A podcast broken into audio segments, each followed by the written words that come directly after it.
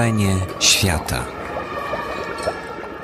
Wiki Radio oraz Instytut Reportażu zapraszają do wysłuchania spotkania zarejestrowanego w Faktycznym Domu Kultury przy ulicy Gałczyńskiego dwanaście w Warszawie dwudziestego siódmego stycznia dwa tysiące szesnastego roku. Co decyduje o sławie i poczytności pisarza?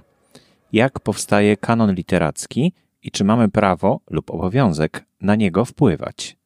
W rozmowie udział wezmą Jarosław Klejnocki i Jerzy Sosnowski oraz laureaci Nagrody Literackiej Miasta Białystok Ignacy Karpowicz i Piotr Nesterowicz. Prowadzenie Justyna Sobolewska. Współpraca Stowarzyszenie Fabryka Bestsellerów. Dobry wieczór Państwu. Czy istnieje życie literackie na wschód od Warszawy? Temat jest bardzo ogólny. Myślę, że musimy się z nim zmierzyć. Czy jesteście Państwo gotowi?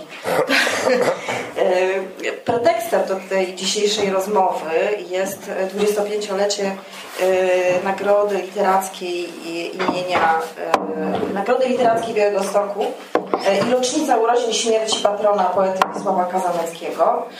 Na razie są ogłoszone nominacje do drugiej, znaczy są, są nominowani do, do, do nagrody ogłoszeni.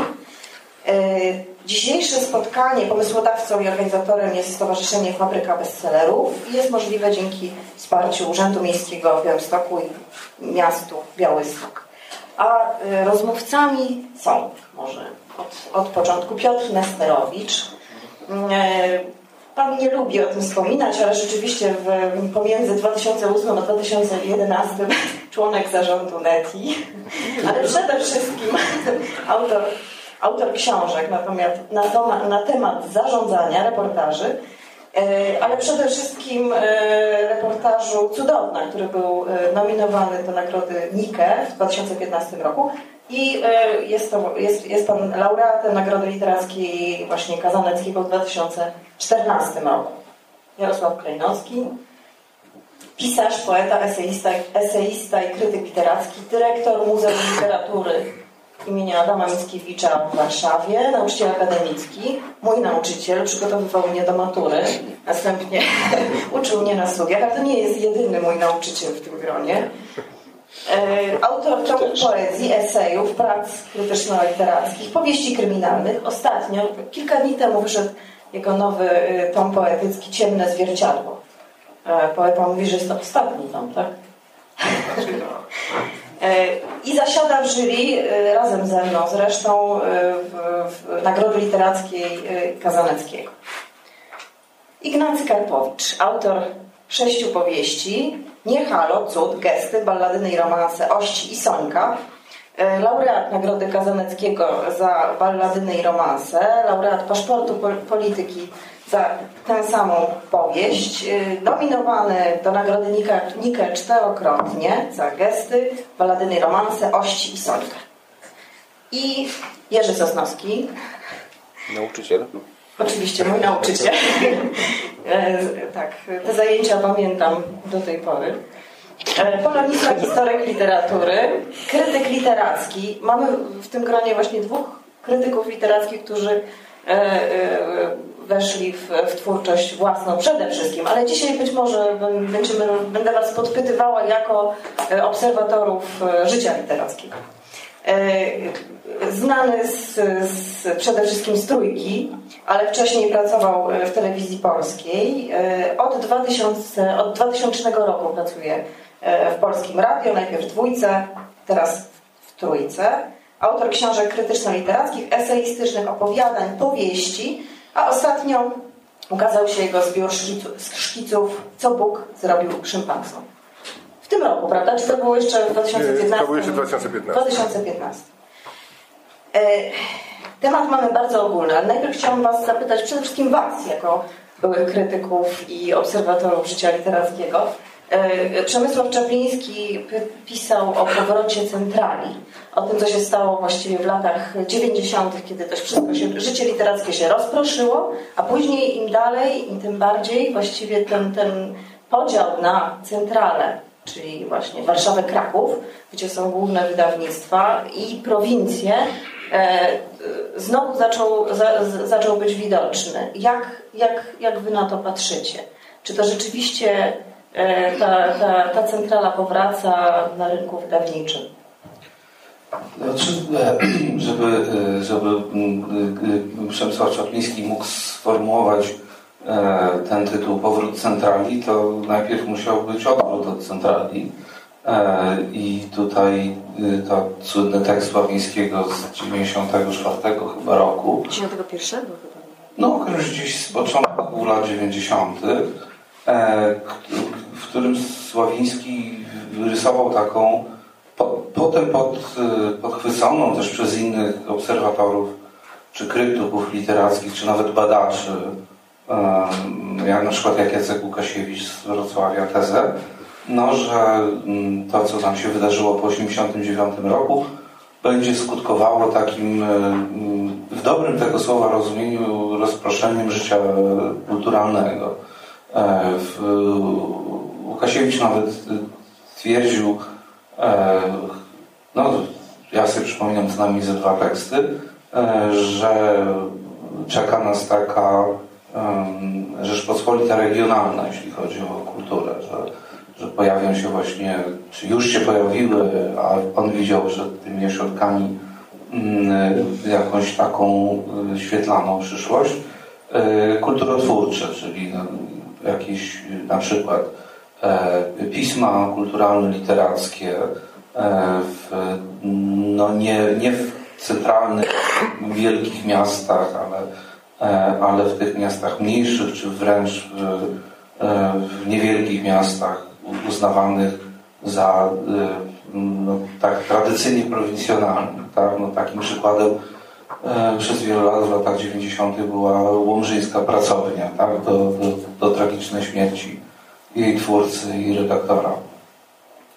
No i no, to była ta optymistyczna wersja, prawda? Natomiast, natomiast Czapliński, obserwując już z większej perspektywy, No, no widzi sprawę inaczej, to znaczy, że ten projekt regionalizacji nie wypalił. To nie wypalił e, nie przez centralizację e, administracji, e, bo powiedzmy sobie szczerze, że e, takie mam przynajmniej wrażenie, samorządy są bardzo silne i samorządy potrafią być bardzo twórcze, a mówię to jako człowiek, który szefuje instytucji będącej współprowadzoną. Muzeum Literatury jest wiodącym organizatorem to Muzeum Literatury jest samorząd województwa mazowieckiego, marszałek województwa. I więc mimo takich no, dramatycznych przygód Mazowsza z komornikiem na przykład, skutek tam janosikowego, no to są takie powszechnie znane sytuacje, samorząd mazowiecki o, o, o instytucje kultury bardzo dbał. I na przykład ja bym złego słowa nie mógł, nie mógł powiedzieć. I, i, i widzę, obserwuję jakby jakie narzędzia ma samorząd, jeśli tylko chce, jeśli tylko jest zrozumienie, tak? Jeśli tylko jest, no już nie chcę powiedzieć wola polityczna, to, to jakby od tej strony kultura może mieć bardzo fajnego sojusznika. Czapliński widzi rzecz inaczej, centralizacji mediów, przekazu takiego merkantylnego, to tutaj jakby widzi, tak? W mainstreamowym dyskursie, do którego no, jakby trudno się przebić, jeśli się w nim nie tkwi, tak? Albo który, który jeśli się w nim nie wyrąbało swojego miejsca. No to, to, to tak, tak to wygląda. I, i, i moim zdaniem jakby obaj panowie, Sławiński niegdyś, a Czapliński dzisiaj, mieli trochę racji, tak? Tak jak mówię. Po jednej stronie jest ta siła samorządu, tak? Który, którą ja widzę jako wspierającą e, potencjalnie, e, wspierającą kulturę Po, poza wielkimi centrami, z drugiej strony no mamy, ten, no mamy to, co mamy. Tak? Znaczy, ja bym dorzucił ten obraz, bo tutaj pełna, pełna zgoda, chociaż ja jestem takim unieczynionym krytykiem literackim, więc, więc mogę się mylić, na pewno wielu ważnych szczegółów nie znam. Ale kiedy zastanawiałem się nad tą utopią, która przyświecała w gruncie rzeczy, myślę, całemu pokoleniu, kiedy w, w połowie lat dziewięćdziesiątych, w pierwszej połowie lat dziewięćdziesiątych nasi rówieśnicy wchodzili do literatury. Kiedy myślę nad tym, dlaczego ta utopia w pewnej chwili przestała działać, a być może w ogóle tak naprawdę nigdy nie działała, to myślę, to pomyślałem sobie o dwóch rzeczach. Jedną przedstawia anegdotycznie, mianowicie właśnie wtedy, kiedy zaczęliśmy, zaczęliśmy wierzyć w Rzeczpospolitą literacką regionalną, Był taki pisarz Tomek Tryzna, gwiazda jednej książki, mu się rzeczy panny nikt, którą zachwycił się miłość na karneonach wyborczej, potem Wajda filmował. Tryzna był ze Świdnicy, pamiętam. No i ja jako ówczesny, jeszcze nieunieczynniony krytyk literacki, postanowiłem poznać Tomka Tryznę. Jakoś zdobyłem na niego numer. No i on powiada, że jak chcę go poznać, to, do niego, to, to żebym wpadł do niego. Ja mówię, wie pan, ale do Świdnicy to kawałek. On mówi, nie, nie, nie, niech pan wpadnie na Sasonkę. I podał mi adres. Ja taki trochę zdziwiony, że ten Tomek Tryzna na Świdnicy ma coś wspólnego z Saską Krapką, przechodzę. Myślę sobie, ciotkę ma na Saskiej Kępie czy coś, nie wiem. No przechodzę mieszkanie, jak mieszkanie kawalerza wyraźnie. No i tam bardzo miły wieczór spędziliśmy, a w końcu nie zdziewczyłem, mówię, ale ten pan ma dwa mieszkania? Mówi, nie, jedno, dlaczego? Ja mówię, no, a Świdnica? Mówi, nie, pan co? W Warszawie jest ładnych parę tysięcy pisarzy, a w Świdnicy jeden. To wiedza z marketingu podpowiada, że lepiej się pozycjonować jako pisarz ze Świdnicy, niż jako pisarz z Warszawy. A przecież muszę wszystko załatwiać w Warszawie, więc kupiłem mieszkanie w Warszawie, tu mieszkam, ale mówię, że jestem ze Świdnicy, bo mnie zapamiętają dzięki temu. I to, może powiedzieć, to było bardzo trzeźwiące. Ta, ta rozmowa uświadomiła mi, że z tym, że z, tym regionem, z, tą, z tą decentralizacją to tak niekoniecznie jest tak, jak się wydaje. Druga sprawa była taka, że jednak coś się... Znaczy, kiedy mówiło się wtedy o decentralizacji, to mam wrażenie, że myśmy, wiedząc, że tak się właśnie dzieje i wręcz sprzyjając temu, co się dzieje, wyobrażali sobie, że to chodzi przede wszystkim o obalenie, podważenie, uczynienie problematycznym takiego ośrodka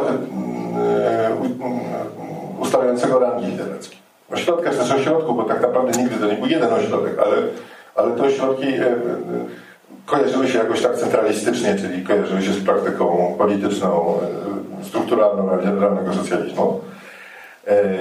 I to się w jakiejś mierze udało. Znaczy, pamiętam, że no, przekładając, bo zakładam, że może Państwo już tego nie pamiętają, to chodziło tak naprawdę o podważenie ostateczności opinii Jana Błońskiego, Henryka Berezy i tam jeszcze pewnie ze dwóch krytyków. A takim, taką sondą, która pokazuje, że nam się to udaje, miało być Nagroda Kościelskich. Znaczy, Nagrodę Kościelskich nie chcieliśmy obalać, ale chodziło o to, żeby Nagrodę Kościelskich zaczęto dawać naszym, a nie ich. Mam taki podział literacki, podział drużyna, taki podział na drużyny był bardzo wyraźnie. Jeżeli Kościelskich się do pewnego momentu opierało, a potem odpuściło i zaczęło tak wyraźnie już wręcz masowo dawać te, te nagrody wszystkim tym, co im nie dawali w poprzednich latach, chociaż powinni, naszym zdaniem. Myśmy nie wzięli pod uwagę tego, że jeżeli się, tak sądzę, że jeżeli się przeprowadza decentralizację w opisanym wyżej sensie, to przy okazji osiąga się drugi skutek, którego nie braliśmy pod uwagę. Mianowicie, jeżeli się zlikwiduje ośrodek wydający rangi, udzielający rang literackiej, to likwiduje się przy okazji warunki komunikacji literackiej. Ponieważ e, znika możliwość zorientowania się w tym, co się dzieje w Polsce. Póki e, istniał konflikt, ja jestem historyk literatury, w związku z tym mnie się to kojarzyło bardzo silnie już wtedy z walką starej i nowej pracy w pozytywizmie, bo tam było coś takiego. Więc póki był ten wróg w postaci tego mitycznego Berezy, a tak naprawdę jego raczej akolitów, którzy, którzy cały czas twierdzili, że Tokarczuk i Świetlicki to są grafomani, a wiesz, mówiąc teraz twierdzą, że nigdy tak nie mówi, co mnie bardzo bawi. To ten wróg mobilizował te ośrodki do tego, żeby się nawzajem porozumiewać przeciwko wrogowi. W związku z tym na przykład w lubelskich Kresach odnotowywano to, co publikuje poznański Nowy Nurt. Bo to był głos z tej samej drużyny. W momencie, kiedy, ta, kiedy Parnas Bis wlał się na Parnas Prym i zniknął opór tej starej prasy. Zniknął zatem ten wróg. I za, proszę zauważyć, w mojej opinii, jak powiadam, mogę oczywiście nie wiedzieć, ale moim zdaniem te ośrodki regionalne przestały się sobą nawzajem interesować. A przy okazji zanikł, zanikł jakikolwiek przewodnik, który by mówił, uwaga, w Brzegu Dolny Śląsk opublikowali w czasopiśmie coś fajnego. A teraz jest coś fajnego w Toposie. Teraz jest coś fajnego, no nie wiem, w Borusji. Zniknęły te głosy zupełnie i w związku z tym e, zrobiło się miejsce na co? A no na Nagrodę NIKE, która wtedy weszła. I centralna się odbudowała. Tak. Znaczy, na, na szczęście wydaje mi się, że to, co się dzieje teraz, czyli to, to właściwie pączkowanie nagród literackich, dzięki samorządom miejskim właśnie i, i regionalnym, że przecież właśnie te rozmaite małe ośrodki mają swoje nagrody, gdzie te wszystkie książki są nominowane, obecne. To właśnie o to chodzi, żeby, żeby nie była tylko Nagroda NIKE. To na szczęście. Natomiast no, Ignacy jest właśnie pisarzem, który mieszka w Warszawie. Przeniosłeś się stamtąd. Czy jesteś pisarzem warszawskim? Hmm.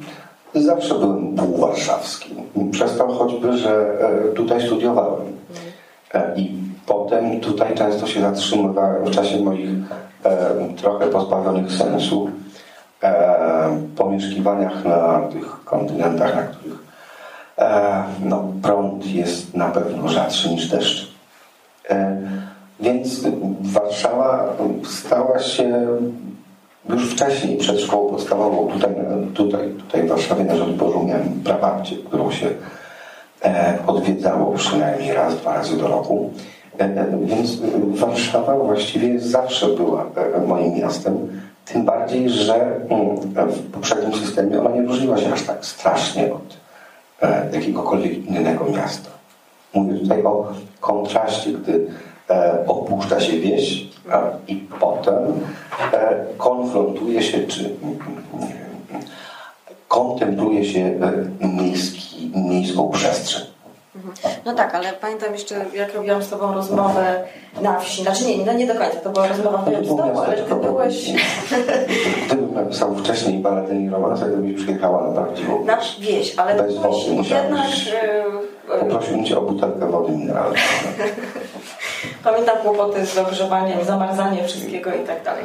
Ale no, byłeś bardzo jakby związany z, z tym regionem i podkreślałeś to w tej rozmowie, że właśnie no, to jest twoje miejsce. To jest bardzo możliwe, że jestem, tak jak Jerzy mówił, jestem pisarzem podlaskiej Świdnicy. Tak.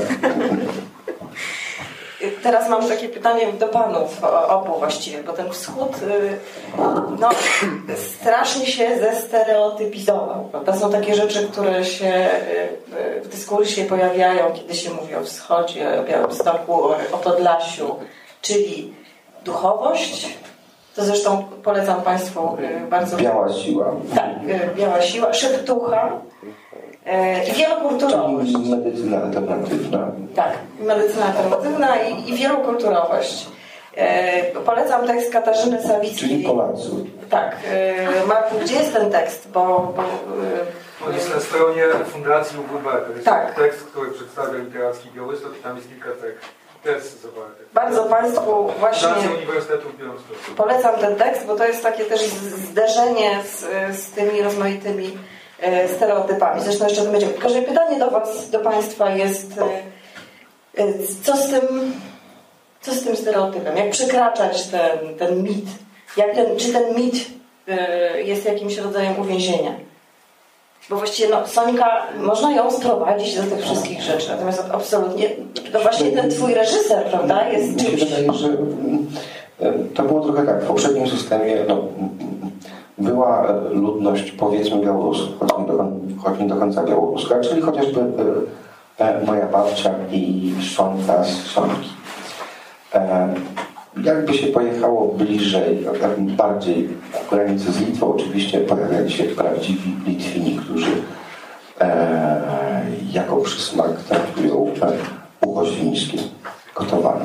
Nie wiem, co z tym prawdą. W każdym razie są dwie szkoły z włosami, znaczy z sierścią i bez. Ta z sierścią jest podobno lepsza. Byli Tatarzy, niewielka społeczność, ale jest to rzeczywiście e, mieszkający w Kuszynianach i tak dalej, i tak dalej. Potem przyszedł nowy ustrój i moim zdaniem doszło, już wcześniej oczywiście to się działo, do, albo inaczej, wzmogła się promocja e, polskości i katolicyzmu. No to niestety u nas zawsze, e, nie zawsze, ale bardzo często występuje w pakiecie. E, I dopiero, nie wiem, w ostatnich może piętnastu latach, nie jestem pewien, Podlasie, nie wiem, władze Podlasia wpadły na to, że długo na Esperanto nie pojedziemy. Bo Esperanto, Zamenhof, to też Podlasie. I zaczęto, moim zdaniem, dość sztucznie promować taki pomysł na to, że Białystok, Podlasie, to jest właśnie miejsce spotkań kultur, które moim zdaniem nie następują. Chyba że za takie spotkanie uznać podpalenie drzwi, nie wiem, Palestyńczyków, którzy mieszkają w Polsce. I ta narracja wielokulturowości, zwłaszcza wielokulturowości miejskiej, no bo jak na przykład mieszka się tam, gdzie mieszka moja babcia, no to jeszcze jest ten żywioł innego, choć bliskiego języka. Ale ta narracja wielokulturowości to jest fikcja. Ciekaw jestem, kiedy władze, no to zależy od środków budżetowych, albo wygaszą tą narrację wielokulturową, albo przedstawią ją jako pamiętanie tego, co było, czyli Białystok jasnożydowski przed drugą wojną światową. Ewentualnie będą, nie wiem, spośród uchodźców, którzy może przyjadą do nas, a może nie, wynajmą e, mieszkańców Kruszynian. To jest taki, e, taki nie wiem, skansen, czyli e, atrakcję turystyczną, e, która dałaby okazję e, takiemu Polakowi z Polski, z kraju Blachów, e, na e, bezpieczne obejrzenie e, społeczności, która wyznaje inną wiarę. No nie wiem, czy do końca jest tak, ta wielokulturowość jest tylko i wyłącznie zabiegiem, e, czy efektem tego zabiegu politycznego, aczkolwiek zgadzam się z tym, że wiele z tej wielokulturowości podlaskiej, o której się mówi, to jest bardziej zabieg medialny niż rzeczywisty, szczególnie no, no, tak w mieście jak Białystok. Um, i, I jest to taka wielokulturowość bardzo turystyczna, nawiązując właśnie do tych Kruszynian, e, nieszczęsnych, nieszczęsnych i jurty tatarskiej tam. Natomiast wydaje się, że, że jednak coś, yy, może powiedzieć inaczej, jesteśmy bardzo homogenicznym krajem, tak? Szczególnie po wojnie i po tych wszystkich przemianach przesunięciu granic. I mamy bardzo mało różnorodności, którą jeszcze przez te wiele lat tak skutecznie porównaliśmy i tłumiliśmy. I, i wydaje mi się, że to takie odreagowanie, o której wspominałeś przez ostatnie na kilkanaście lat, chyba też częściowo było takim poszukiwaniem jakby to jest takiej pewnej jakiejś odmienności, czy jakiś taki szczególny, nie wiem, czy smaczków, czy czegoś innego, tej naszej takiej typowej polskości, właśnie czy to takiej katolickiej, e, bardzo takiej jednorodnej, kulturowo, historycznie. Podlasie, mimo wszystko, jest jedno z tych niewielu miejsc w Polsce, nie można ich wymienić dwa, trzy, nie wiem, e, w których są jeszcze jakieś resztki. Oczywiście one są resztkami, które się też coraz bardziej jak rozpuszczają e, tak naturalnie w takiej naszej masowej codzienności, tego, tym, że te kultury lokalne coraz bardziej się zanikają. Ale myślę, że zainteresowanie wynika troszkę z tego właśnie takiej chęci odnalezienia tych, tych ciekawszych stron w Polsce, tak? I mm, na pewno takie, takie na siłę twierdzenie, że jest to taka wielokulturowość, że te kultury się spotykają, ale raczej to, co z nich pozostało, być bardziej, że mieszkały koło siebie, prawda, i żyły, i nawet w tych wsiach, e, czy podlaskich, czy tam suwalskich. E, miałem okazję kiedyś widać taki reportaż właśnie na Starowiercach, czyli takim bardzo ortodoksyjnym e, odłamie prawosławia, która przez lata, muszę powiedzieć, funkcjonował, którzy dzisiaj powiedzieli, że w ramach jakiejś prawie że sekty, prawda, bardzo takiej zamkniętej w sobie, i których dzisiaj powstało niewielu, którzy rozpuszczają w tej, tej, tej kulturze. Pewnie o tym, że tam istnieją, wie no, mało kto, nawet sąsiedzi ze wsi obok, którzy tam mieszkają, ja z nimi rozmawiałem, to, to właściwie wiedzieli mniej o tych Starowiercach niż, niż ja przyjeżdżałem z Warszawy. E, więc ja chciałem tylko powiedzieć, że, e, że to nie jest tylko i wyłącznie zabieg polityczny, prawda, czy jakiś taki mm, ta potrzeba, tylko że jest jakaś taka wśród nas ogólnie chęć poszukiwania takich różnorodności i jakoś jej jakoś tam pielęgnowania. No a jak to było w Pana przypadku? No właśnie Pan nie jest związany z tym regionem, więc Pan tam trafił najpierw do, do Starowierców, tak? A później była... Znaczy jestem częściowo związany z racji tego, że mój ojciec pochodził z, e, z Orli, takie właśnie miejsca słynnego, ze Szeptuchy. Wyjechał do Opola na studia w latach pięćdziesiątych. Nie wiem, nie mam żadnego pojęcia, dlaczego do Opola e, z Orli, prawda, na Podlasiu, gdzie myślę, że mało kto wtedy wiedział, gdzie jest Opola, co to jest. E, więc miałem jakiś taki kontakt, może bym taki bardziej wakacyjny, ale właściwie później wracałem do tego Podlasia bardziej jakoś tak, nie wiem, no, z sentymentu i może, nie wiem, e, spłacania długu wobec rodziców i robienia rozmów z rodzicami, których nie podejmowałem wtedy, kiedy żyli. Jest trochę spóźniona była ta refleksja. No z tym zacząłem jeździć właśnie, no to, to, to mnie zaczęło fascynować ta różnorodność, której wcześniej za bardzo nie doświadczałem, tak? No bo, nie wiem, mieszkałem w Opolu, które jest miastem całkowicie napływowym, bo akurat w Opolu mniejszości nawet niemieckiej nie ma, jako takiej, bo ona jest w miasteczkach wsiach wokół. Opole są takie wszystko napływowe. Ale nikt oczywiście się nie przyznawał do tego, że jest skądś indziej. Ja myślę o tym, że ja mam takie koneksje rodzinne z tutejszymi, tak zwanymi, prawda, i moi się z tej wsi rodzinnej gwarą. Nigdy w życiu w Opolu tą gwarą nie powiedział ani słowa, tak? Więc z tego chyba wnikało to, jaka potrzeba powrotu tam i odkrywania tego, tego regionalizmu, prawda, tej różnorodności. Mhm. Ale pan wróci z powrotem z, z następną książką właśnie tam? Czy pan już się wyzwolił? Znaczy z, z następną nie.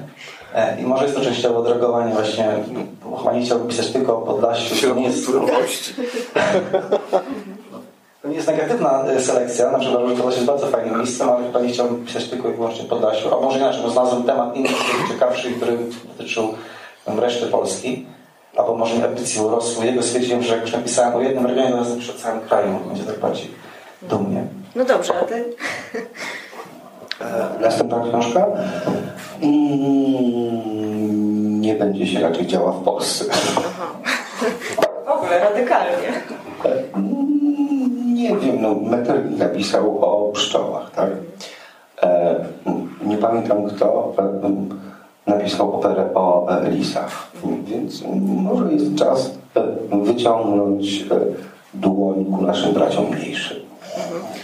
A teraz właśnie chciałam was zapytać... I siostrą, i siostrą. Słusznie, oczywiście w imieniu braci mniejszych i sióstr bardzo się cieszymy, ale chciałam was zapytać wszystkich, ponieważ właściwie wszyscy państwo jesteście pisarzami. Gdybyście pisali o, o Podlasiu i o Białymstoku, to, to co to mogłoby być? Co, co by stamtąd warto opisać? Podchwytliwe, trudne pytanie. Nie, to ja od razu bym, no, się poddam. Znaczy, znaczy generalnie, żeby pisać o jakimś miejscu, trzeba je dobrze znać. I to nie... E, e, znaczy nie wystarczą to oczywiste pojedyncze wizyty w Białymstoku, jak nie e, organizatorzy zaproszą tam. E, choć muszę powiedzieć, że w wyższym pasach opowiadam o drodze z Białegostoku do Warszawy samochodem, więc w tym sensie jakoś tam... ale to tyle. Ale to jest kwestia, myślę, że takiej e, znajomości, no, co najmniej reporterskiej. E, także, także ja się... Ja przepraszam i... To nie wynika z tego, że mnie wschód nie interesuje bardzo, ale ze względu na, na to, że tak mi się życie ułożyło, że ja jak wyjeżdżam ze swoimi książkami z Warszawy, to regularnie na Pomorze, do Kołobrzegu.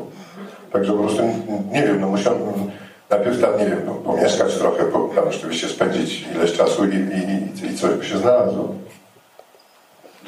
Czy tak jak pan, czy panowie mówiliście o tej e, narracji wielokulturowej, e, Hmm, czy ona jest autentyczna, czy ta wielokulturowość, czy nie, to ja sobie pomyślałem, bo w tej jakże miłej nocy biograficznej, którą wygłosiłaś na mój temat, nie powiedziałeś, że kryminały też pisze.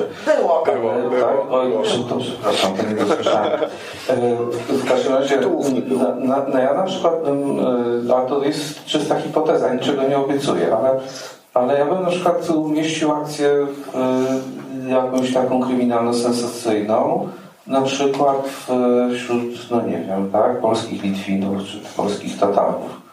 E, tak jak na przykład, to Jerzy na pewno byś pamiętał, jako człowiek, który pamięta wszystkie filmy. Był taki film e, o, o morderstwie po, popełnionym w Nowym Jorku, w Kremzie w Stanach i społeczności hasyckiej, bardzo zamkniętej, prawda? I wchodzi policjant z, no, z innego świata. E, także jakby ktoś e, ten mój pomysł zrealizował, to ja poproszę dziesięć procent zysków o tym z tego, ale to, to jest na przykład, tak, to jest siła. Znaczy właśnie nie, nie, nie jakiś oficjalny na narracja wielokulturowości, tylko na przykład promocja inności. No. Mogę ja tylko uzupełnię, bo przypomniała mi się taka scena, bo ona jest bo to ważna i ona być może odwraca trochę takie, takie stereotypowe widzenie problemu. Kiedyś natknęło mnie, no dalej znacznie, bo do Sejm, e, dalej na północny wschód, I tam w, był taki czas, kiedy jeździłem dosyć często do, do Drzeżeckich, do Środka Pogranicza.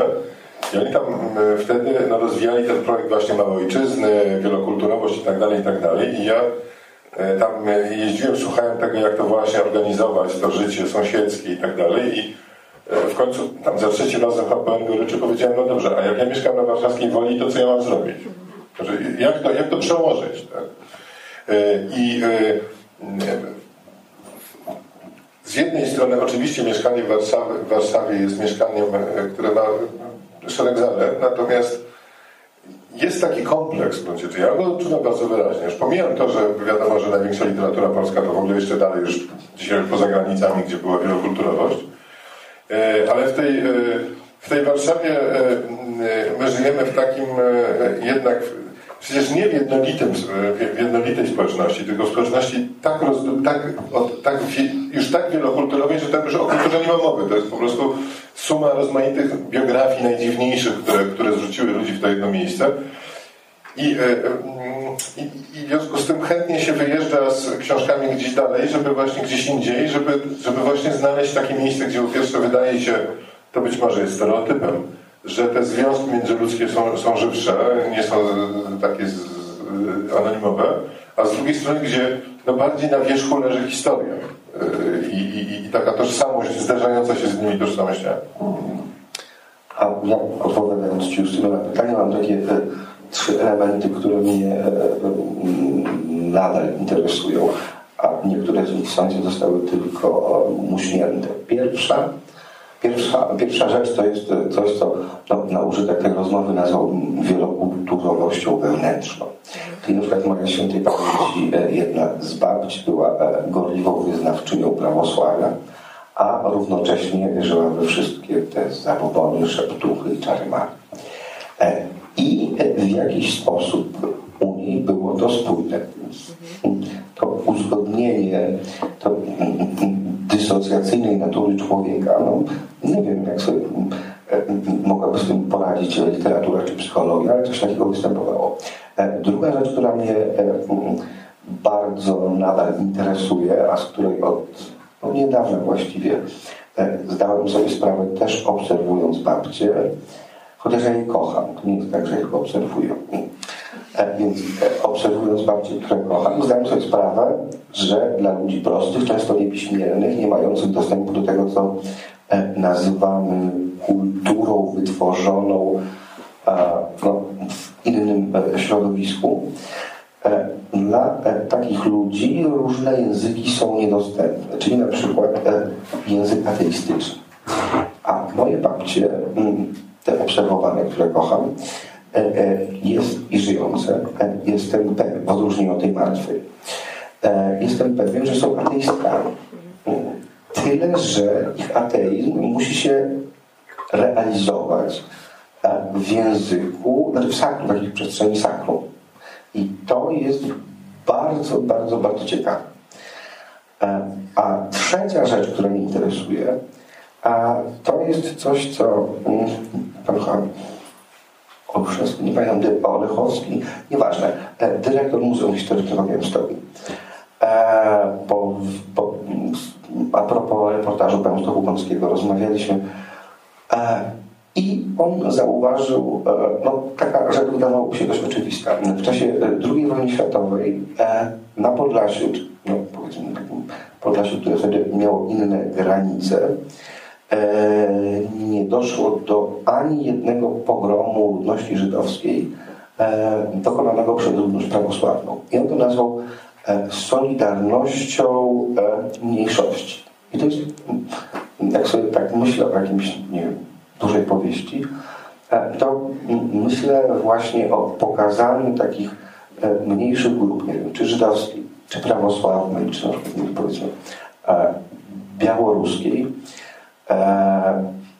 które, nie chcę powiedzieć, że się wspierają, bo mogą się oczywiście mieć różne interesy, ale jednej bardzo istotnej rzeczy nie robią, to znaczy nie występują przeciwko sobie. I to ja tyle. No, ciekawe. Wspomniałeś książkę Kąckiego.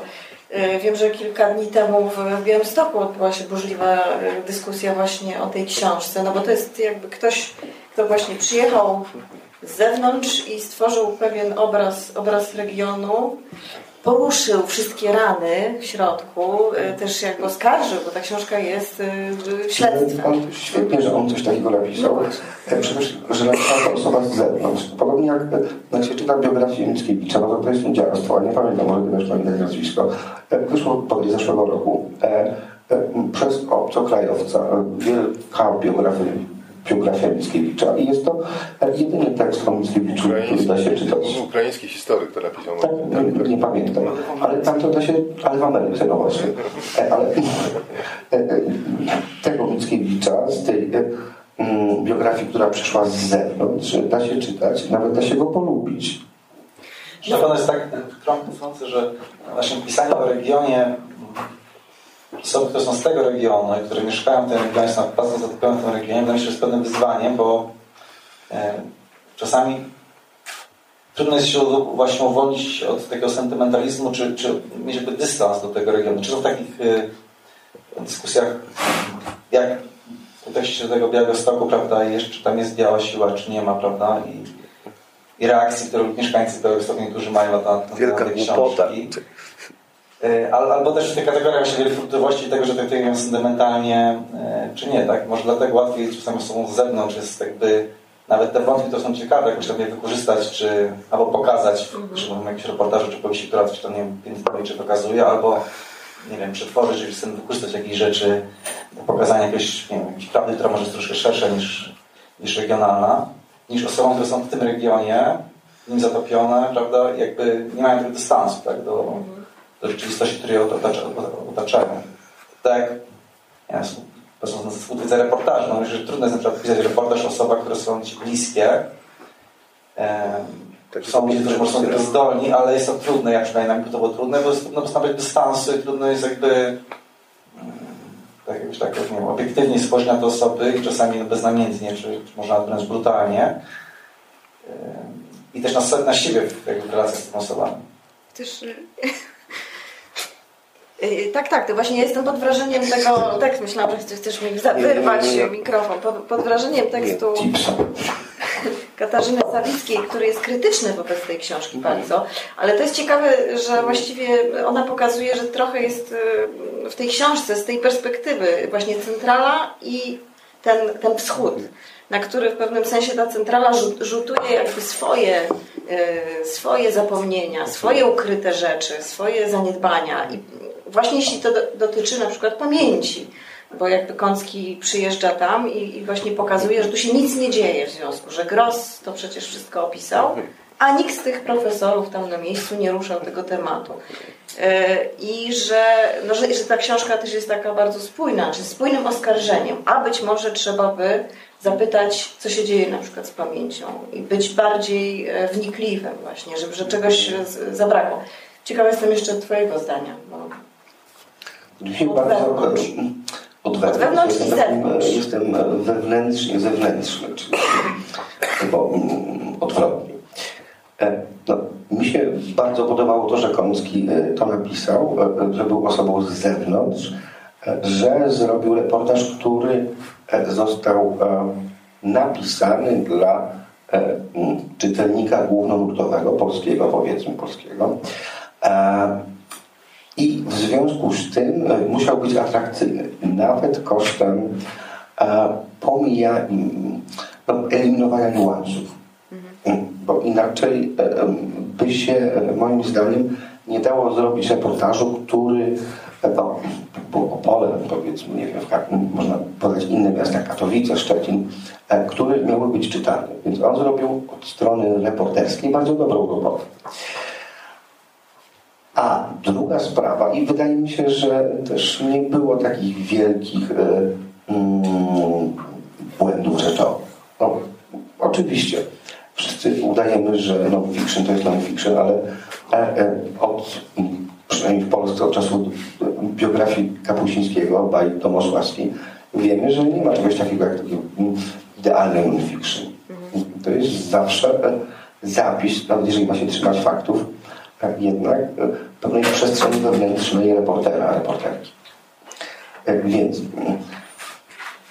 tu jest też taka, bo mówimy, centrala, peryferie czy jakieś inne ośrodki. Tutaj bardzo na, na podstawie tego reportażu widać, na czym to polega. To znaczy centrala, czyli opisujemy jakąś przestrzeń, jakiś region z punktu widzenia tego, co może interesować ogół czytelników, czyli powiedzmy no, ogół czytających w języku polskim.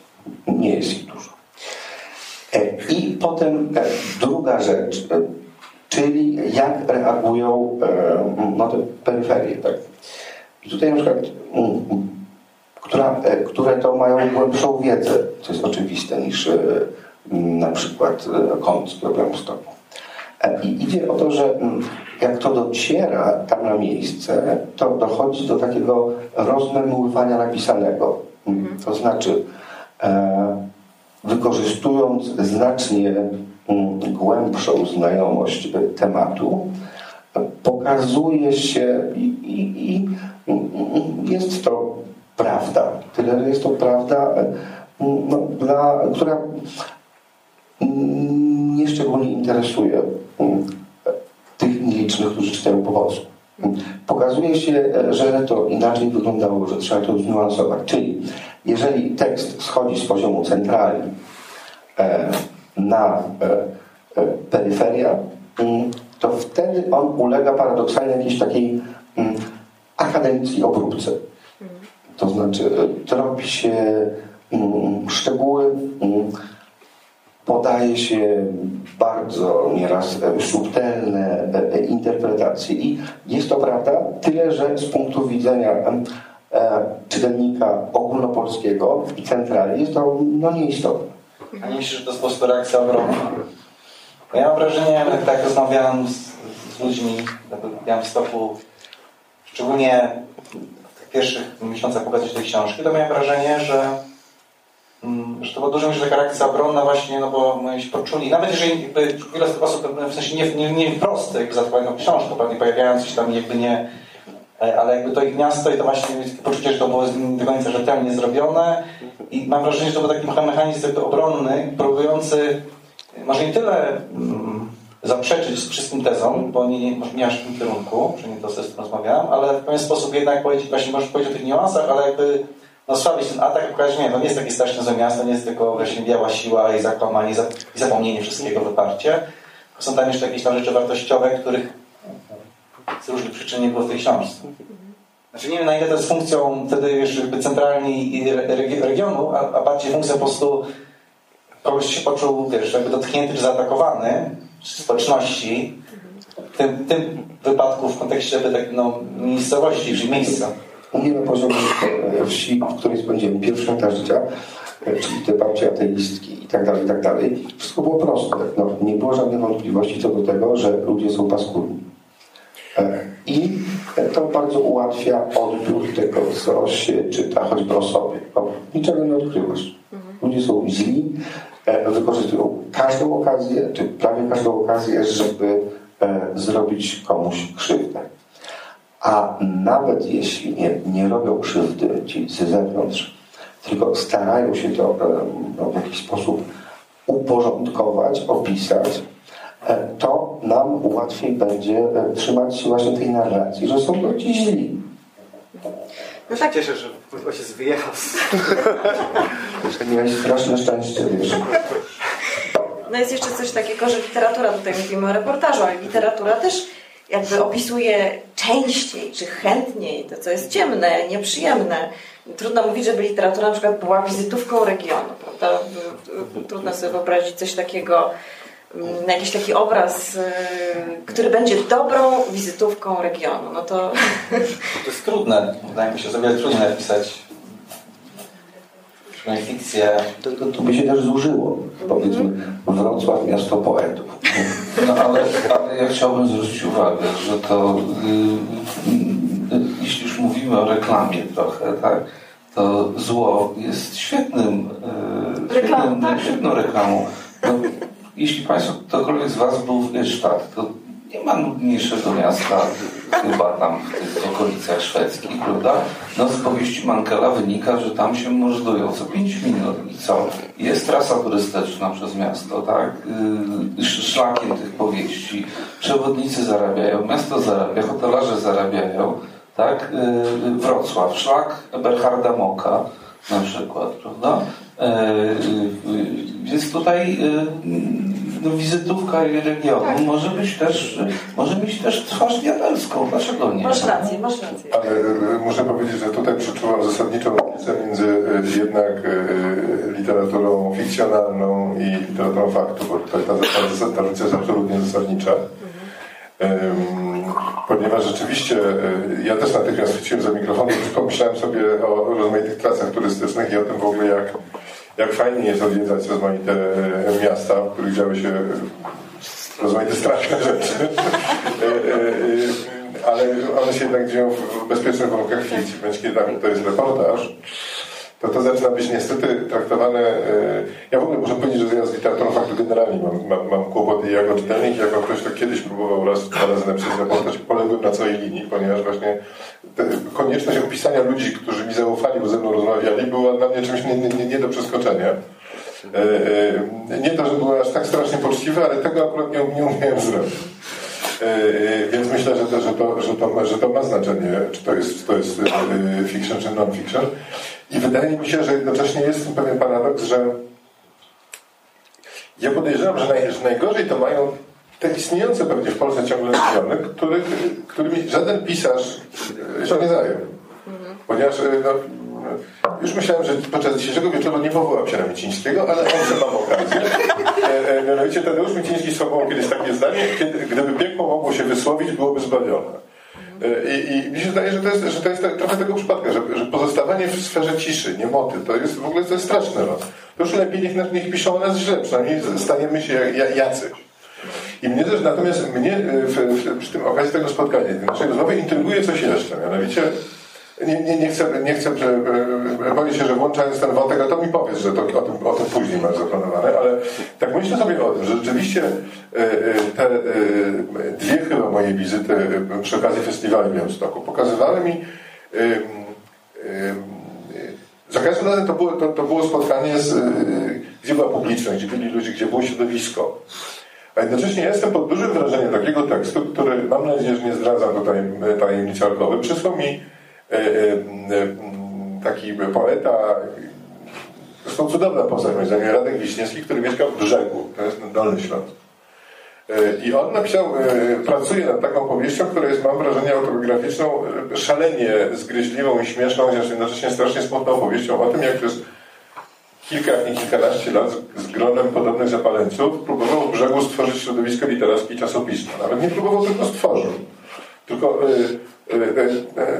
Tylko to jest opowieść o tym, jak kilkunastu ludzi próbuje zrobić coś niezwykle wartościowego, tylko odkrywają stopniowo, że żeby stworzyć czasopismo, to musimy, trzeba mieć publiczność. I nie można mieć tej publiczności, będąc, robiąc czasopismo w Brzegu, nie można tej publiczności mieć gołdami, tylko trzeba mieć w Brzegu. Tymczasem to wspominałeś o tym, że jest niewielki, niewielka liczba czytelników czytających po polsku. No, bądźmy szczerzy, no jeżeli za, za, za, założyć, to jest, rzucam na, z głowy tę liczbę, no ale powiedzmy, że jeden procent Polaków czyta. Nie wiem, czy to jest mniej czy więcej, bo boję się, że jest mniej czy tyle. No to jednak... Promil. Co? Promil mówię. Promil kiedyś. No ale to dla, dla łatwiejszego rachunku liczmy, że to jest jedna setna, to chyba jest rzeczywiście optymistyczna wersja. No to jeżeli, ja nie wiem dokładnie ilu mieszkańców jest w Brzegu, ale powiedzmy tam pewnie jest koło dwadzieścia tysięcy, może, może wiele, może czterdzieści tysięcy, no to to wychodzi czterysta osób, tak? Zakładając, że część z nich nie jest zainteresowana czasopismami, być może ze względów finansowych, no to pewnie zostaje potencjalnych średników dwieście, redakcja z rodzinami to z tego już jest pięćdziesiąt, I, a czasopismo, żeby się opłacało, to musi mieć tysiąc egzemplarzy.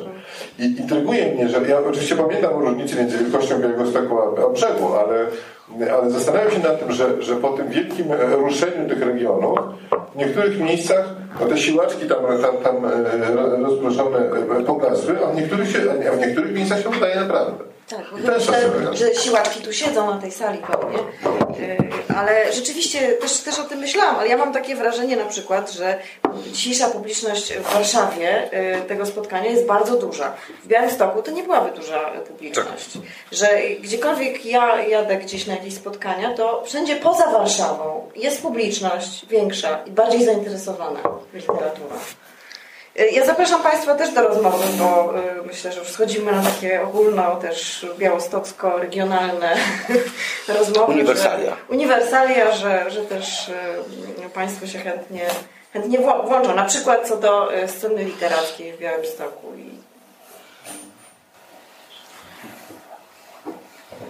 Nie bardzo. Może ja powiem taką tezę, o której mm-hmm. kiedyś sobie myślałam, że w innych krajach jest coś takiego, e, na przykładzie Hiszpanii powiem, e, bo mieszkałam trochę w tamtym miejscu. W Hiszpanii, e, w którymkolwiek miejscu, w którymkolwiek miasteczku się nie znajdziemy, wszyscy wiedzą, co jest na drugim końcu, jakie jest tam regionalne jedzenie, wszyscy wiedzą w Walencji, co się je w Galicji. E, wszyscy wiedzą, że e, w Katalonii, że w Andaluzji jest, e, są takie malutkie miasteczka, w których jest taka i taka katedra, a w Polsce czegoś takiego zupełnie nie mamy. Na przykład nikt nie ma zielonego pojęcia, co jest charakterystyczną rzeczą dla Żuław. Nikt nie ma zielonego mm. pojęcia, jak na przykład, że chociażby sama nazwa Familok jest tylko i wyłącznie zarezerwowana dla Górnego Śląska, a reszta jakby, e, reszta dzielnic robotniczych to są po prostu budynki, budynki należące do, do jakichś tam społeczności robotniczych, a już w Warszawie nie mamy czegoś takiego jak familoki. I właśnie kiedyś się zastanawiałam, że po prostu my sami o sobie nic nie wiemy. Na przykład ja nie wiem, może w Szczecinie jest jakieś specjalne danie, które się je, ale ja nie mam o tym pojęcia. Mhm. Się o tym jakby nie mówi. Taką... Boję się, że kutia, o ile pamiętam. Może. Nie jest to prawda, no to jest ta właśnie homogenizacja, no, która nastąpiła po wojnie. No, ile jesteśmy dziedzicami tego wymieszania, też ujednolicenia języka. Mnie zawsze uderza, kiedy jadę do Białegostoku, język właśnie. Ale ja nie chcę mówić o swoich wrażeniach, bo one też są takie właśnie, przyjeżdżam czasem. Nawiązując do Pani wypowiedzi, chciałem powiedzieć, że to, że powiedzmy w Walencji wiedzą, co się je no, Katalonii. Katalonii i w, w kraju Baszków, to to moim zdaniem jest wynik działania, i to dość długotrwałego, mądrej centrali, mhm. która zebrała to wszystko i potem to wmusiła w głowy innych, wszystkich. Czy ja, ja... Pomimo centrali. Co? Może pomimo centrali. No, bo ja pamiętam historię Hiszpanii, do siedemdziesiątego pierwszego roku, do siedemdziesiątego piątego roku w Hiszpanii akurat regionalizm był już konsekwentnie zwalczany. Więc tam być może działał mechanizm odwrotny, że być może te regiony się porozumiewały jakby przeciwko Madrytowi właśnie, ale nie, nie wiem, bo ja nie jestem, znaczy ja nie chcę odstawiać specjalistę od Hiszpanii, który nie jest tego powiedzieć. No, no tak jak już mówiłeś, jednak no, co najmniej jedna trzecia Polski to są ludzie wydziedziczeni, tak? Um, mój ojciec urodził się w Wilnie um, i w czterdziestym szóstym roku wyjechał z Wilna z, mając dwie walizki, tak? To było, to było jego dziedzictwo i trafił nomen omen właśnie do Szczecina. Do Szczecin to są to, tacy właśnie ludzie, no, gdzieś z Wilna, spod Wileńszczyzny, którzy potem oczywiście wyjeżdżali, nie wiem, do Warszawy, tak? Na, na studia. E, ja już się urodziłem w Warszawie. Yy, yy, ale yy, tu, tu, tu byłby problem, tak? No bo właściwie co tu jest, co tu, do jakich korzeni sięgać? No na przykład Wrocław wpadł na taki pomysł, że yy, po tych latach propagandy, gdzie mówiło się o Wrocławiu jako stara piasta w Kimgrodzie, yy, no że nie, no że, że jednak trzeba by może tak yy, odkryć tę, tę jego germańskość, tak? Czy wrócić do, do dalej. Yy, Ja jako jak prowadzę zajęcia na uniwersytecie i czasami mam studentów e, tak ze wschodnich rejonów Polski. I to, co, to, co jedno, co zauważyłem i co y, taki jeden bardzo taki dystynktywny wypadek. Otóż chodził do mnie na zajęcia pan, który mówił e, taką no, piękną, lekko kresującą, byśmy powiedzieli, polszczyzną i się tego wstydził. I ja mówię, proszę pana, pan ma takie piękne przemiojęzykowe eł, którego aktorzy za każdą kasę po prostu pana kupili, żeby się tego nie uczyć mozolnie na, na zajęciach szkoły aktorskiej. Pan rozróżnia dźwięczne H od bezdźwięcznego H, co to tam w centralnej Polsce nikt nie wie, że, że dlatego mamy C H i H, bo to były rozróżniane dźwiękowo rzeczy kiedyś, tak? Ja mówię, panie, to jest pana kapitał, pan powinien być z tego dumny. I to, no, to ja na przykład widzę tutaj siłę, tak? Że jakby w, w, w Wenecji inteligencja wenecka się nie wstydzi mówić dialektem. Tak, no tak, ale to, to, to, to porównywanie nas do, do krajów zachodniej Europy to jest, to, to jest osobna historia, bo to wynika z zupełnie innej historii regionalnej i y, y, tu, tu nie, nie przezwyciężymy tego, że, że y, to, y, jeżeli porównywać do czegokolwiek, to do, do, do, do realiów francuskich akurat, kiedy francuski przyzwoity to jest francuski z Paryża, a cała reszta to, jest, to, to, to, to są prowincjonalizmy. I to jest problem państw, które, które miały bardzo silną właśnie centralę. Ten postulat, moim zdaniem akurat do Hiszpanii nie, nie, nie, nie najlepiej zaadresowany, ale postulat mądrej centrali jest fajnym postulatem. Mnie zresztą w ogóle to nasze spotkanie, pomysł, żeby o Nagrodzie Białostockiej w innym mieście mówić, to w ogóle bardzo... Bardzo mi się to podoba i takie, zastanawiam się, szukam w pamięci, czy było kiedyś takie spotkanie, że, że jakaś, jakiś taki, takie tego rodzaju przedsięwzięcia były. Wydaje mi się, że ja, ja nie pamiętam, nie zetknąłem się w każdym razie. Natomiast, natomiast chcę powiedzieć o tym, że, że dla mnie, ja nie bez powodu ośmieliłem się na taki krótki rys historyczny związany z tym, do czego nas zresztą zachęcałaś, związany z tym etapem tej decentralizacji lat dziewięćdziesiątych, moim zdaniem nieudanej, ponieważ przyznam, że z wyjątkową przykrością myślę o drugiej połowie lat dziewięćdziesiątych z tego punktu widzenia. To znaczy, to znaczy, wydaje mi się, że oczywiście można wykorzystywać, w tej chwili pewnie być może już nie ma innego wyjścia, wykorzystywać walenodycznie niejako, w zasadzie kontrabandy, nową centralę, tę zrekonstruowaną centralę, żeby, żeby właśnie region zaistniał ogólnopolsko, jak mówiłeś. Ale przyznam, że ta, że ta wizja wymiany myśli na zasadzie takiej siatki, która, która wydawała się w połowie lat dziewięćdziesiątych dokładnie, że się, że się powoli konstruuje, że to, to wydawało mi się niezwykle, niezwykle cenne. Tylko że realnie rzecz biorąc, do tego wszystkiego jeszcze jakoś taktownie chyba o tym pominęliśmy, ale wszedł prawdziwy kapitalizm to wszystko jeszcze. Znaczy, dzisiaj to... to, to nie wiem, czy w tym akurat miejscu to wypada o tym wspominać, ale jeszcze w latach dziewięćdziesiątych, o ile ja dobrze pamiętam, książki z rozmaitych ośrodków kupowało się w Empiku, wiecie państwo. A to nie było tak, że w Empiku były wyłącznie książki Empiku i Agory. I to, i to, i to po prostu, tego rodzaju mechanizmy spowodowały, że, że, że rzeczywiście pojawił się w ogóle...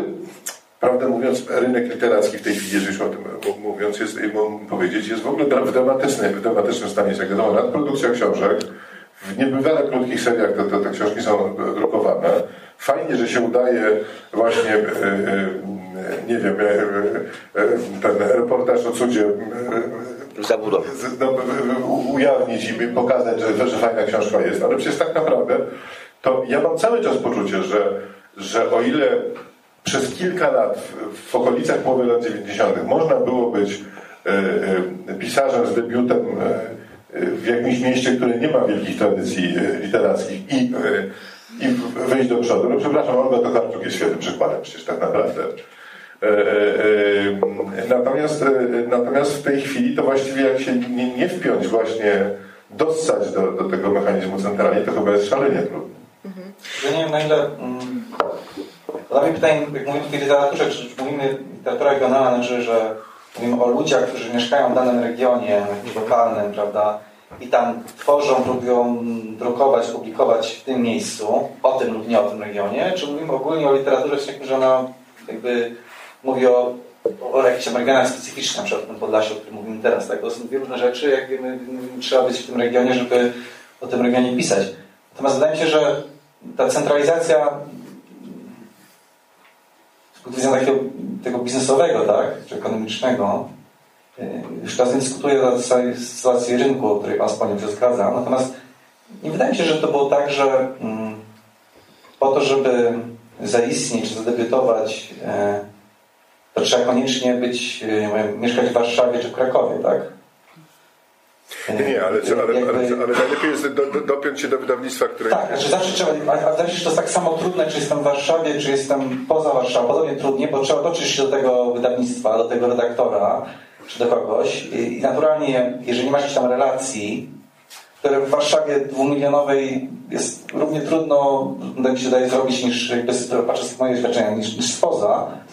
Yy, a, więc jakby to zawsze jest to chyba wyzwanie debiutanta, ktoś może przebić, jeżeli chce się przebić do dużego wydawnictwa i tej dużej wydawnictw definicji będzie mało, no bo, no bo są duże, więc jest ich mało i yy, jest kilka takich ośrodków, tak? Na pewno w Warszawie czy w Krakowie są to duże miasta, siłą rzeczy. No, mam też kilka takich wydawnictw, które wydają duże, które nie są w dużych miastach. Ja tylko chciałem jedno zdanie. Ja debiutowałem w Wołowcu, gdy mieszkałem w Etiopii. O. To ja tylko, jeśli można, niech się przyda na coś to moje doświadczenie radiowe. W, w Trójce to wygląda tak, że my dostajemy, mówię my, redakcja publicystyki,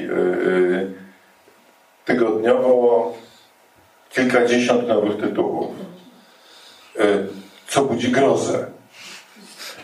I nie tylko w tym sensie, że, że, że yy, yy,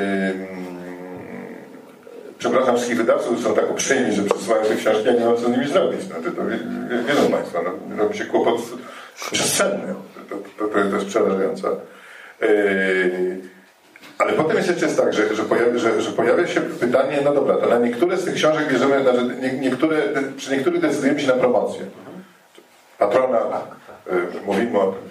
I teraz działają mechanizmy, które gdybym ja nie pracował w radiu, to bym nie uwierzył, że tak działa. Znaczy jest wydawnictwo, nie, nie, nie, nie podając już alkowianych konkretów, których na przykład pracuje w dziale P R u i marketingu jako jakiś potwór, który dzwoni codziennie.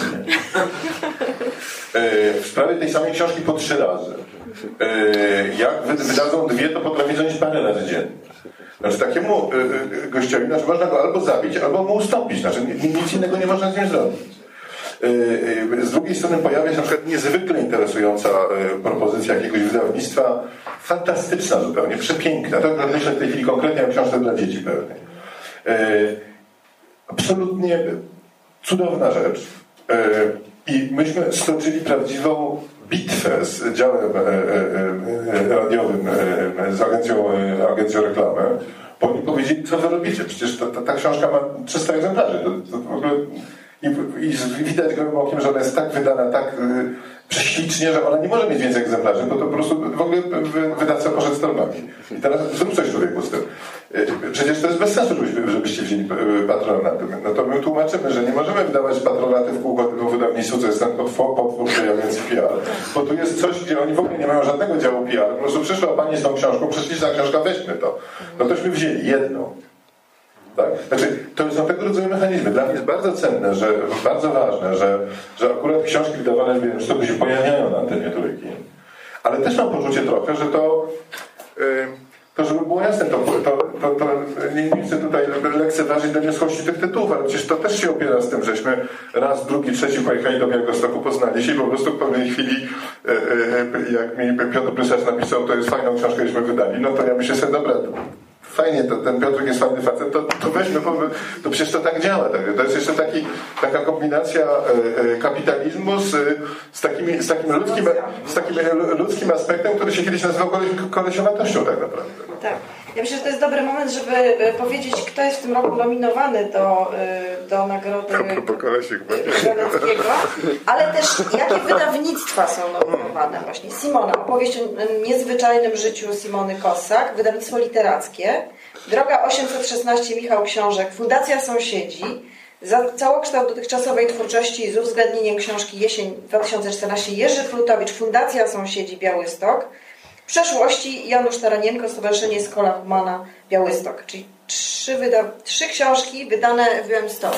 Ale sytuacja jest rzeczywiście taka, że, yy, że te małe wydawnictwa mają o wiele trudniejszą sytuację, bo yy, mamy chory rynek zupełnie, bo wydaje, właściwie każdy może wydać książkę. Jest to bardzo łatwe dzisiaj, nawet samemu można sobie wydać, ale żeby ta książka trafiła do czytelnika, jest to niezwykle trudne, bo, bo nie ma księgarni, bo nie ma recenzji, bo nie ma gdzie ich pisać. To jest ta różnica z latami dziewięćdziesiątymi, kiedy jakby ten obieg był jakoś tam sprzężony, można było recenzować i tak dalej. To jest malutki fragment rynku zostaje w ogóle zauważony. Więc te książki wpadają w próżnię. I właściwie jedynym takim mechanizmem obronnym są te nagrody literackie, tak mi się wydaje, no bo one wyciągają, tak jak właśnie nagroda, te fundacja sąsiedzi, która zresztą coraz więcej wydaje i jakoś jest, jest coraz bardziej zauważalna, ale to jest taka, taki też bój tych małych wydawców, w ogóle, żeby zauważano ich książki. Do końca jest tak, że rzeczywiście ten rynek jest chory, bo ja mam wrażenie, że, że trochę demonizujemy jakby tą mityczną bestię, która nas wszystkich pożera.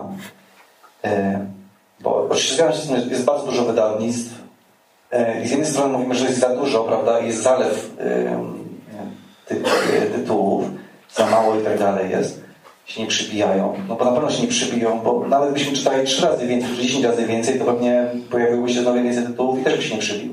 Z drugiej strony cieszy nas to, że jest tak dużo małych wydawnictw, bo one dają właśnie tę możliwość różnym ludziom publikować i przebić się, bo, bo gdyby było tylko dziesięć, to na pewno się nie przybili, wiele osób się nie przybiło, a tam mają szansę jakiegoś zaistnienia. Wielu z nich nigdy nie zostanie dostrzeżonych, ale niektórzy zostaną i gdzieś tam idą dalej, prawda? Jakby, więc więc wydaje się, że to, to ma jakby dwie strony jakby tej, tej monety, którą trzeba spojrzeć. To jest naturalne, że małe wydawnictwa nie mają szans się przebić i tak pewnie działa jakby mechanizm rynkowy, niestety. E, bo jest, jest to też, to jest, bo jest, no tak, ale, ale można je kupić, no, dzięki temu, że mamy teraz internet dostęp plus, prawda, jednak jest tak, że pewna dostępność pewnych rzeczy jest większa, tak? Oczywiście ona jest dalej niszowa, bo to jest trzysta, nie wiem, sztuk nakładu, ale te rzeczy potencjalnie nie kupują tylko i wyłącznie ci, którzy chodzą do tej jednej, nie wiem, lokalnej księgarni Brzegu. E, Tylko może też być zainteresowany i z Warszawy, prawda, tą książkę, która na tym Brzegu się pokazała, może kupić, sobie ją ściągnąć, tak? Więc wydaje się, że znaczy, nie możemy tylko i wyłącznie mówić, że system jest chory i jakby rynek jest jakby zły i tylko na niego jakby zwalać, żeby w sensie mówić, że, że, że moglibyśmy to zmienić, bo ja do końca widzę realnie, jak mogliśmy to zmienić. Nie, no, nie próbując nagle właśnie nie, instalować takiego centralnego Dimurga i mądrą centralę, która y, wszystkie rzeczy instalować, bo wrócimy do rozwiązań, które... Znaczy to ja, ja, ja pozwolę sobie wyjaśnić, bo ja rzeczywiście do mało której głoszonej tezy jestem tak przywiązany, że jak, jak ta, że ten rynek jest chory i w związku z tym pozwolę sobie kilka zasadzić. Po pierwsze, bo jest... Ja nie mówię o tym, że, że ja mam pomysł na, na poprawę, ja tylko stwierdzam, że, że, że dzieje się coś bardzo złego. Po pierwsze, no jednak spadła liczba czytelników i klientów księgarni. W związku z tym spadła liczba księgarni. Równocześnie, i to uważam za, za tyle racjonalną, nie, nie racjonalną, zrozumiałą, ale chorą reakcję, że na to wydawcy zareagowali zwiększeniem liczby książek. Nie dlatego, że, że dlaczego? Ponieważ oni nie wiedzą tak naprawdę, znaczy oni przestali rozumieć czytelnika. W związku z tym wydaje się mnóstwo książek, o których nieraz wydawcy wiedzą, że są nic nie warte, nawiasem mówiąc. Myślę w tej chwili głównie o tłumaczeniach, których się zrobiło horrendalnie dużo. Moją ulubioną serią jest taka seria pewnego wydawnictwa, które zaszczyca mnie przysłaniem mi wszystkiego, co wydaje. I kiedy czytam jakąś książkę, znaczy nie czytam, ale dostaję do ręki książkę, która ma jakąś taką kolorową okładkę, gdzie jest taka piękna dziewoja na tle piramid. Jest jakieś nazwisko autora, autora czy autorki, który nic mi nie mówi. Tytuł jest Powiedzmy miłość w kwiecie lotosu i pod spodem jest blerb. Książka tak porywająca jak miłość pod piramidami.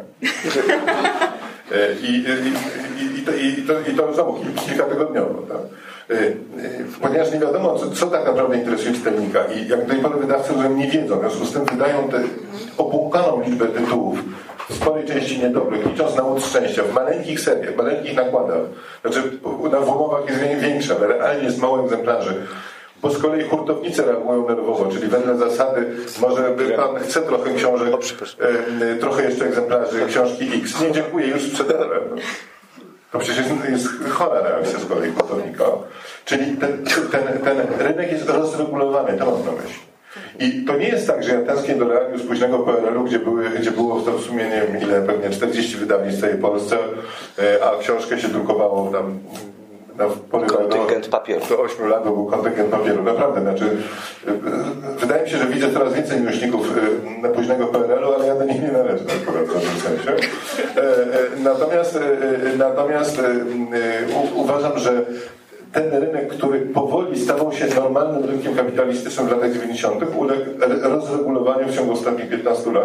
I, i kłopot polega na tym, że w tym zalewie tytułów, tak jak Pan mówi, oczywiście, że zawsze były małe wydawnictwa i e, krótkie serie, niewielkie nakłady książek, które były e, wtedy, trafienie na nich to był łód szczęścia i, i fajnie. Internet pomaga e, dotrzeć do nich.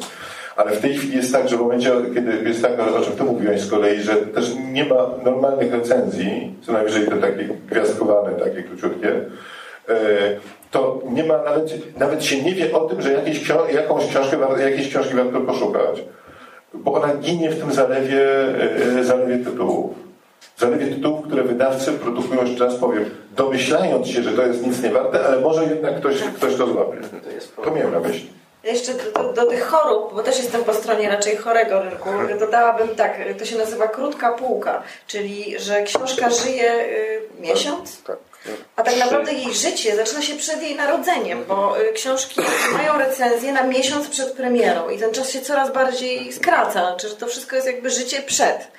Później, kiedy już książka jest na rynku, to już się o niej nie pisze, bo już została opisana, a potem ona jest w księgarni przez y, miesiąc, a potem siądź. Znaczy nie można już jej kupić, bo jakby duże hurtownie i sieci księgarskie jakby już następne szykują. Znaczy jest taki napór nowości i to jest rzecz, która nie jest typowa dla normalnych rynków księgarskich. Ja to dodam, jest ta choroba. Ja dodam jeszcze, uzupełniając to, co mówisz, że kiedy w dziewięćdziesiątym szóstym roku Gazeta Wyborcza publikowała recenzję, gdzieś to pamiętam, z y, książki Małgorzaty Salomonowicz. Słynny tydzień, przykład. Tydzień przed e, e, premierą tej książki, to myśmy osobny odcinek Pegaza o tym zrobili. Że zabronione, ewidentnie niemoralne praktyki e, e, rynkowe tu się odbywają, że, że, że Wyborcza grzeje atmosfera, a książki jeszcze nie można dostać. To był dziewięćdziesiąty, to było dokładnie dwadzieścia lat. A jeśli chodzi z kolei o to, że ta książka krótko żyje, no to znowu, jak ja wydawcy informuję, że bardzo chętnie zrobię klub trójki o tej książce, no ale ponieważ no, terminy w radiu są jakie są, mamy gęsto dosyć, no to powiedzmy, zapraszam drugiego lutego, a książka się ukazała tam, nie wiem, zaraz po nowym roku. I słyszę no, prawie szlak po że, że, że, że ja będę o starociu mówił, a oni, znaczy, oni nie sprzedadzą tego i potem już nikt tego nie, nie, nie, nie, będą, mieli, nie będą mogli skonsumować sukcesu, że, że, że, wynikającego z tego, że o książce się w radiu powiedziało. To jest przerażające zupełnie. Ja tą cenę tłumaczę, ale wie Pan, bo to właśnie to jest, my specjalnie tak opóźniamy, żeby podkreślić, że książka trwa, żyje dłużej niż trwa cztery tygodnie. Nie? I że jeszcze w piątym tygodniu warto o książce mówić. No ale rozumiem, że to jest głos yy, idealistów, nie, nie wiedzących, na jakim się cieszy. Ja się na rynku nie znam, szeroko jak rozmawialiście o tych nakładach i pisarzach, to przypomniałem sobie, że Trzy zimy Czesława Miłosza ukazały się w nakładzie trzystu egzemplarzy jego debiut, z czego połowę kosztów musiał autor pokryć z własnej kieszeni. To jeden taki autor, a drugi też miał debiut trzystuegzemplarzowy i też połowę musiał z własnej kasy zapłacić. Nazywał się Witold Kompromis. No nie, no to ja dorzucę, że, że z kolei by, by Ludzie bezdomni Żeromskiego zostali zachowani w pamięci jako książka, o której się wszyscy dyskutowali i ja potem parę razy sprawdzałem, bo nie chciałem w to wierzyć, w tysiąc dziewięćsetnym roku nakład tysiąc egzemplarzy, no i wszyscy mówili o tej książce. No. To, ale to, są, to, to jednak są inne realia. My po drodze jednak mieliśmy doświadczenie P R L-u, które, o którym wiele złego można powiedzieć, ale rzeczywiście coś w rodzaju masowego czytelnika wtedy zaistniało. Mówimy o e, nagrodzie i Państwo mówicie o takim krótkim życiu książki, że książka żyje dwa trzy miesiące w takim mechanizmie promocyjnym, tak?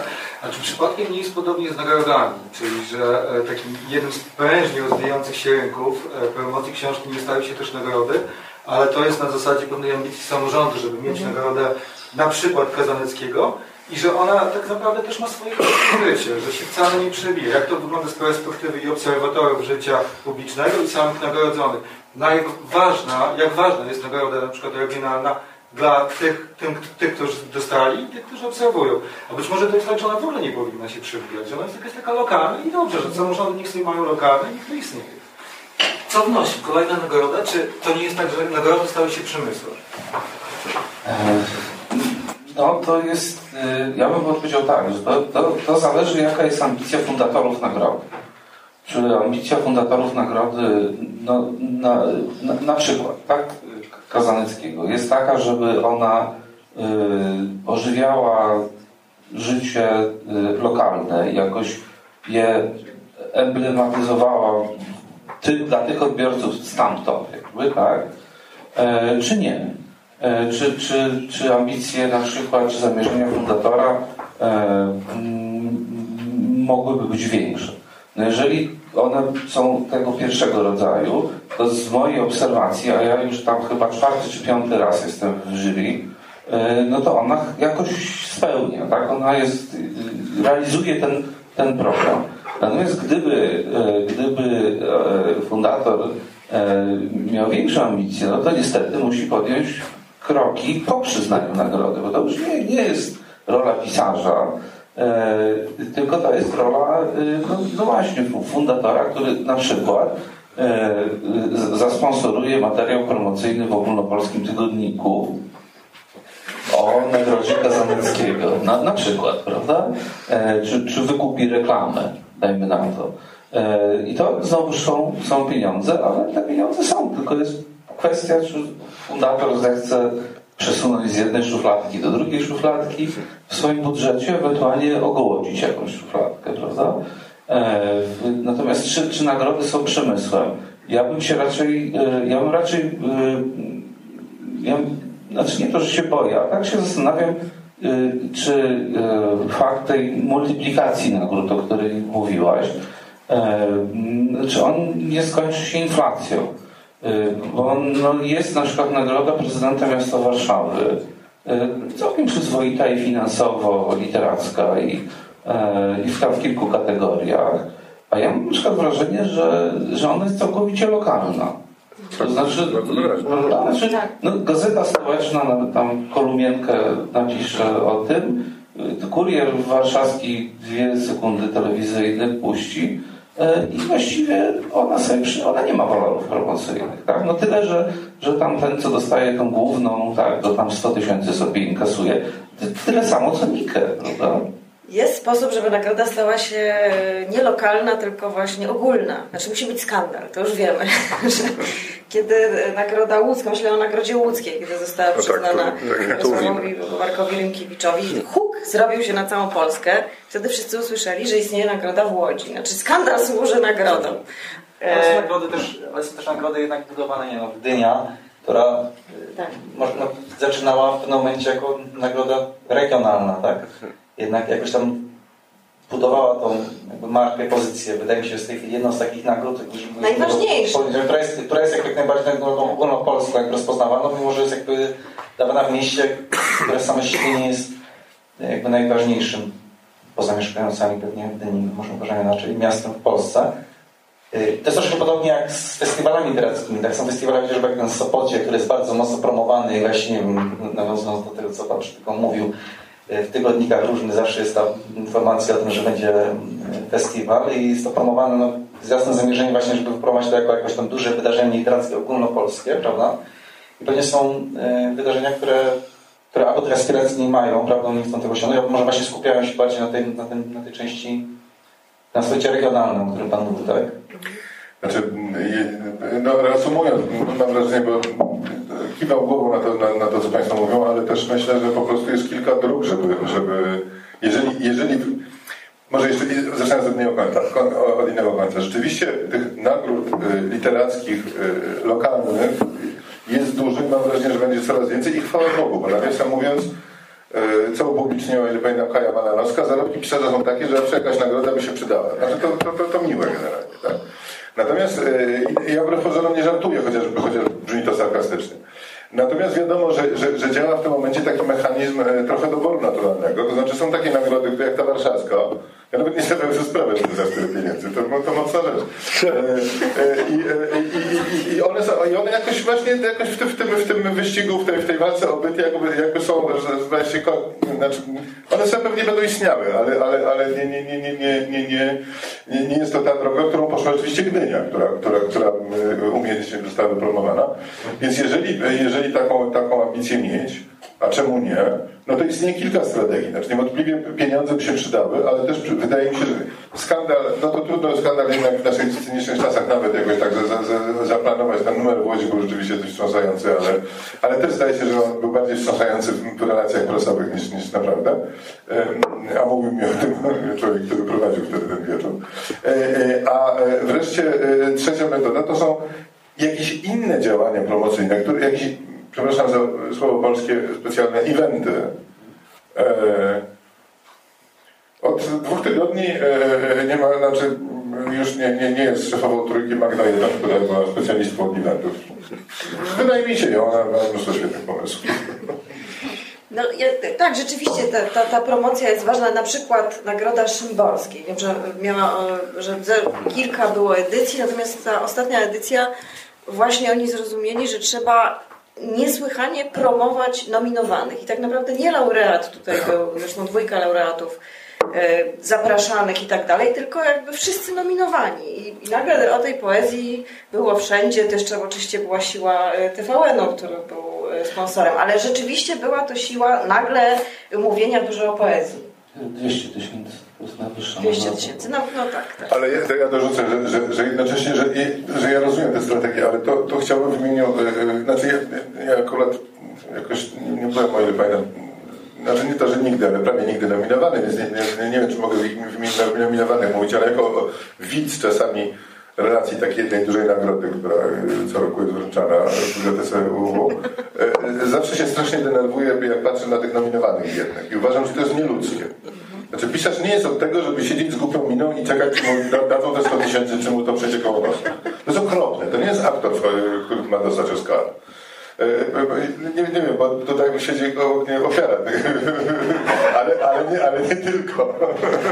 Nie, tu kiedyś, jak mówisz, Inga Pasiów na swoim blogu napisała, że wraca do tego Szczecina, nie dostała nagrody, zresztą z Ingą wtedy siedzieliśmy razem, i mówi, i nagle wszyscy na nią w tym Szczecinie tak dziwnie patrzą i mówi, ku, no, niecenzuralne słowo, no to jest tak, jakbym gdzieś biegła i nie dobiegła. Przecież ja w ogóle się nie prosiłem o to. No i tak jak mówisz, no to jest, to jest nieludzkie. No, więc jest to akurat... Tutaj tłum jest o tyle dobry, że autor jest... No, po prostu ogłasza się laureata. No właśnie, tak. Natomiast zwracam uwagę, że też są nagrody, które... które ale to jest perspektywa na długie trwanie. Jeżeli jurorzy mają bardzo dobrego nosa, to jednak w pewnej chwili na nagrodę zaczyna pracować lista laureatów. Znaczy ja przypominam, skomplikowane, jeśli chodzi, jeśli się przyjrzeć szczegółom, ale historię Nagrody Kościelskich. Ja wiem, że to oczywiście w P R L jeszcze chodziło o to, że to było w, w, w walucie twardej, ale, ale jednak y, lista nagrodzonych, y, zwłaszcza w latach siedemdziesiątych. Nie, nie, właśnie ja, ja, ja, ja czułem, że, że, że, że, to, że zaczynam zbliżać się do grząskiego gruntu, ale powiem, że w latach sześćdziesiątych, siedemdziesiątych ta lista, która, z którą się ta nagroda kończyła w P R L-u. Bo potem to można się spierać, czy Wilczak, czy Sosnowski, czy to było sprawiedliwe, czy nie, to co kto lubi. Nie? Natomiast jednak, jednak to, to, z czym ta nagroda kończyła okres P R L-u, to była lista, rzeczywiście to było sto procent trafi. Prawda? Pamiętam, że chyba ty, Janko, kiedyś tłumaczyłeś, że to, że to wcale nie było takie jasnowidzenie, bo oni jednak wybrali takie oczywiste nazwiska i zawsze w ostatniej chwili przed czterdziestką, jak już widać było, że jest dorobek, to wtedy dopiero nadawali tę nagrodę. Ale jednak ta nagroda, moim zdaniem, ona do tego stopnia miała taki bezbudżetowy, powiedziałbym, bezbudżetową siłę, że yy, a to z tego odwołam się rzeczywiście tego doświadczenia, że jak mnie, mnie dali tę nagrodę, to ja bym ja wyjątkowo głupią minę, być może taka jak Inga i Waziu, bo wprawdzie dostałem tę nagrodę, ale oni do tego stopnia wtedy zakładali, że, że oni nie muszą się starać o informacje, że oni mi to dali, znaczy tam było, tam było, byli jurorzy i moja mama, no i ja. I tam, znaczy w ogóle nikogo to już nie interesowało w tym momencie. To potem się też Iwona Haberny została zatrudniona, bo oni wtedy zorientowali się, że jest niedobrze. Tak? że, że, to, że, że jak, jak nic poza laureatem nie przychodzi na wręczenie, to znaczy, że jakoś coś się nie udało. I od następnego roku już zaczęła, zaczęła się praca nad, to nie wiem do jakiego stopnia skuteczna w tej chwili, ale zaczęła się praca nad, nad rekonstrukcją siły tej nagrody. Ale, ale także, i to pokazuje moim zdaniem, że jednak jakiś naprawdę człowiek od, od, od wymyślenia, jak to zrobić, jest ważny, ale myślę, że tutaj praca jurorów jest niezwykle istotna, żeby podejmowali pewne decyzje.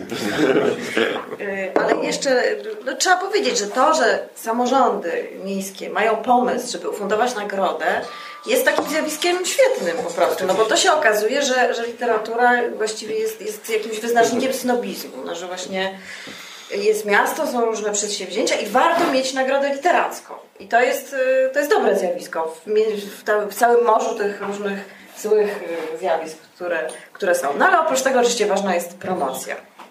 To chyba tyle mamy do powiedzenia. Może jeszcze Państwo coś dodadzą albo o coś zapytają. Starec, to może nie widać. Ja chciałbym zapytać Państwa o taką rzecz. Nie sądzicie Państwo, że te nagrody lokalne trochę się dewaluują przez to, że to są nagrody fundowane przez samorządy i przez to wpisane w pewien określony kontekst samorządowo-polityczny? Pamiętam, jak kilkanaście lat temu pan Karpowicz wydał Niechalo, to zdaje się, że ówczesny przewodniczący Nagrody Kazaneckiego w lokalnej prasie pisał, że to, te bezeceństwa, które opisał w tej książce, nie licują z naturalną powagą miasta Białegostoku. I wtedy to była książka bardzo źle przyjęta w Białymstoku.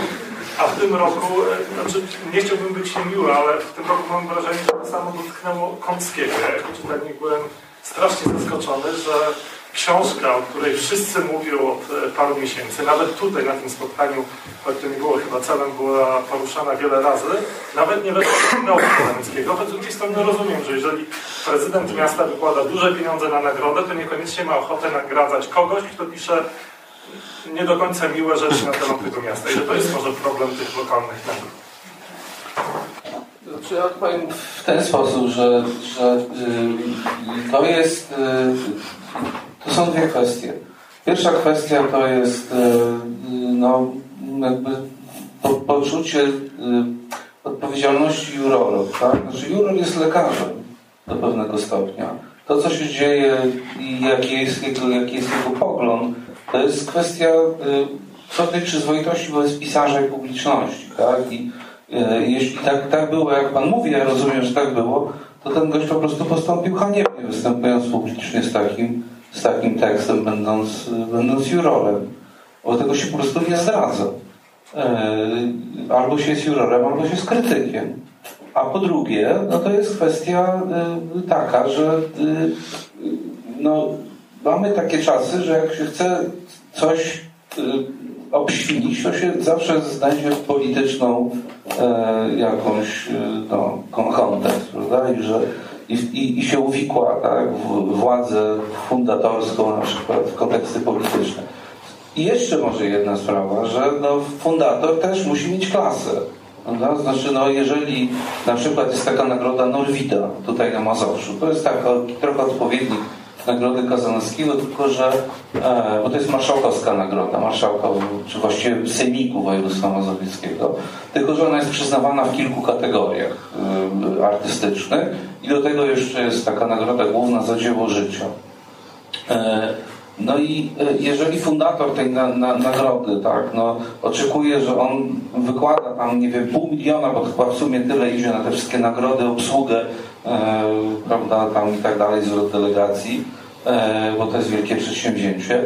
Jeżeli on oczekuje, że e, za jego pieniądze będzie miał, e, no nie wiem, jakąś taką źle rozumianą lojalność, że, że jurorzy mu będą nagradzali e, jakieś promazowieckie powieści na przykład, prawda? No to, to, to sorry, no to, to jest, to, to jest pomylenie pojęć. No fundator wykazuje swoje wielkie serce i wykazuje e, swoje zrozumienie, e, że wrócę do tego, co mówiłem wcześniej, że ta promocja jest jakby immanentna, no, to, że to nie kupuje działalności agencji P R-owskiej, tak? tylko, tylko jak się pojawi fajna, mocna książka, która coś z tym Mazowszem będzie, e, będzie to Mazowsze miętolić, tam tę Warszawę miętolić i, i, i wzbudzi dyskusję, to o to chodzi właśnie, no, a nie chodzi o, o laurę. Nie znam, jestem uczestnikiem kilku gremiów, w kilku jestem jury. Nie znam takiego jury, w którym fundator wpływa na prace jurorskie. Nigdy. Znaczy, tych, których znam. Sprawa z Kąckim jest taka, że jakby my z Jarkiem na tym etapie nie uczestniczymy w debatach. Natomiast to nie była decyzja w żaden sposób polityczna, z tego co wiem, tylko literacka. I odsyłam do tekstu Katarzyny Sawickiej, która jest jedną z jurorek. Właśnie w tym tekście wszystkie swoje zarzuty właśnie literackie i merytoryczne wyłożyła.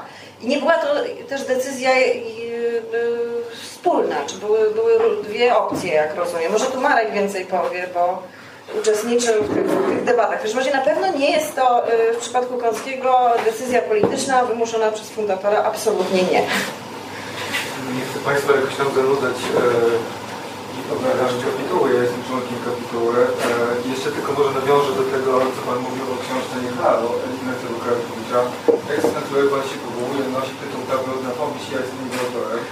E, ja w tym tekście ja w tym tekście był innego.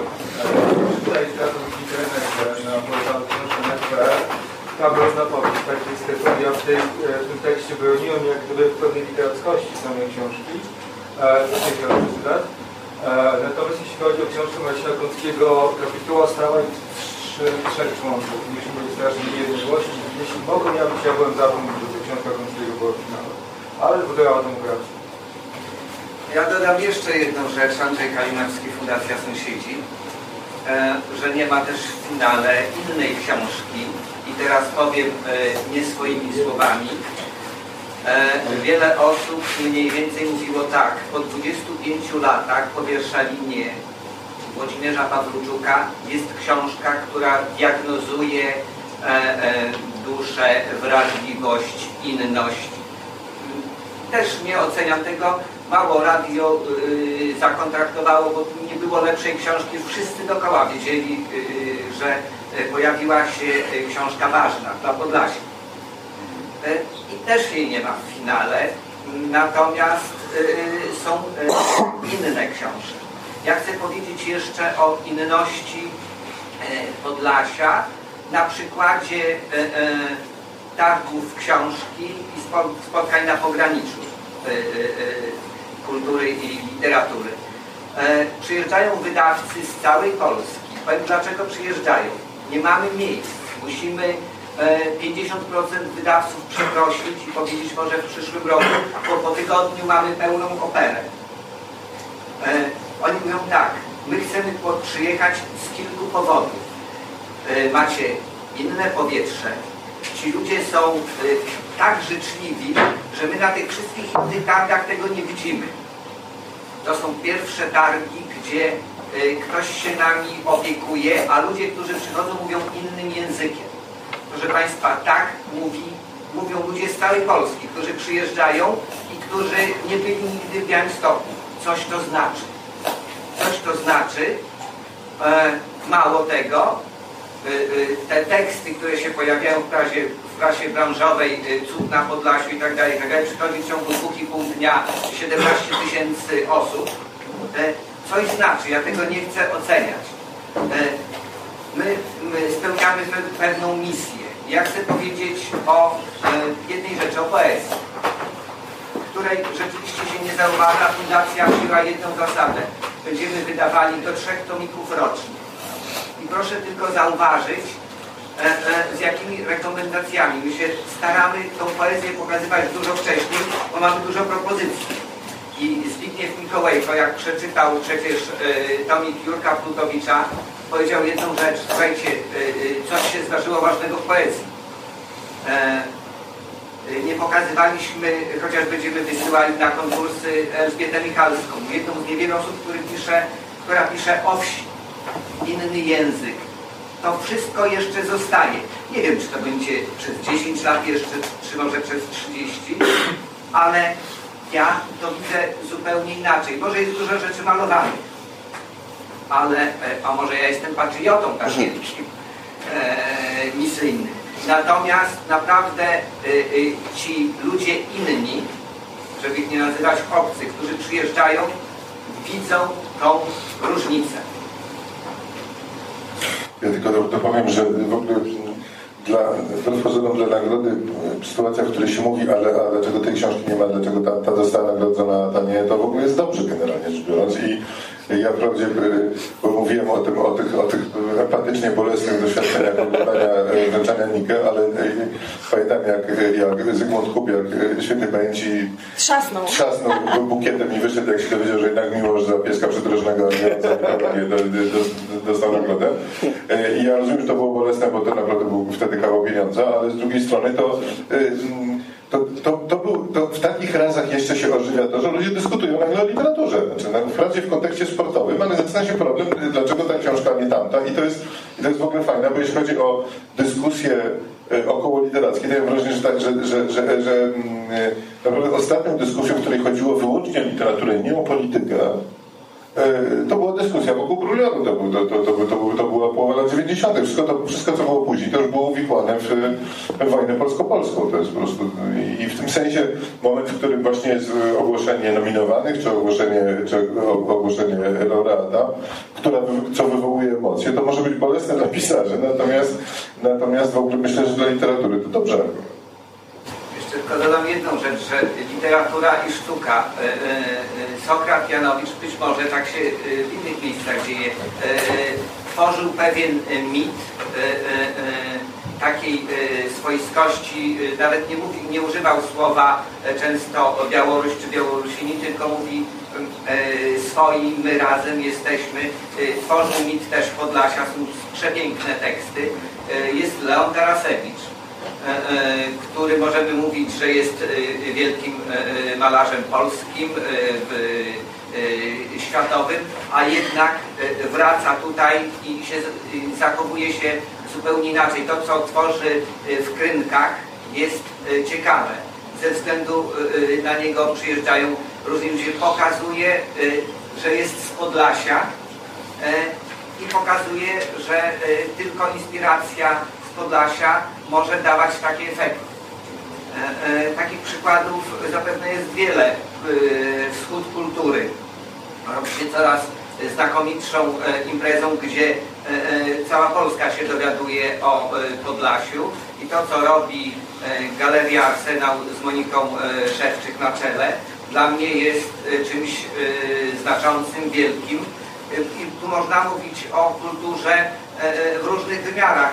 Gdybyśmy zaczęli wymieniać teatr, muzykę, różne dziedziny, to okazałoby się, że na pewno w wielu rzeczach, na przykład teatr, my jesteśmy słabsi, jest Tazio Słobodzianek. A czy dobrze przydatne książki, to Państwo sobie bardzo... I tak dalej, i tak dalej. W każdym razie no dobrze to słyszeć. Dobrze to słyszeć. Ja myślę, że nasza dyskusja może w ogóle nie mieć końca, ponieważ możemy tak rozmawiać i rozmawiać i, i o Podlasiu i coraz bardziej. Wszyscy od razu chcemy pojechać i zjeść i nawdychać się powietrza i tak dalej. I czytać książki, iść do teatru. No więc przecież na dzisiaj możemy już skończyć. Dziękuję bardzo Państwu i dziękuję Państwu.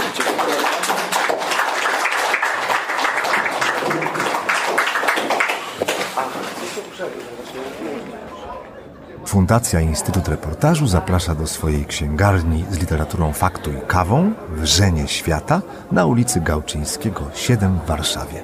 Wejście przez bramy Nowy Świat czterdzieści osiem i Nowy Świat pięćdziesiąt dwa. Podcast Wrzenie Świata jest nadawany przez Wiki Radio w ramach nieodpłatnej działalności statutowej Fundacji Otwórz się we współpracy z Fundacją Instytut Reportażu.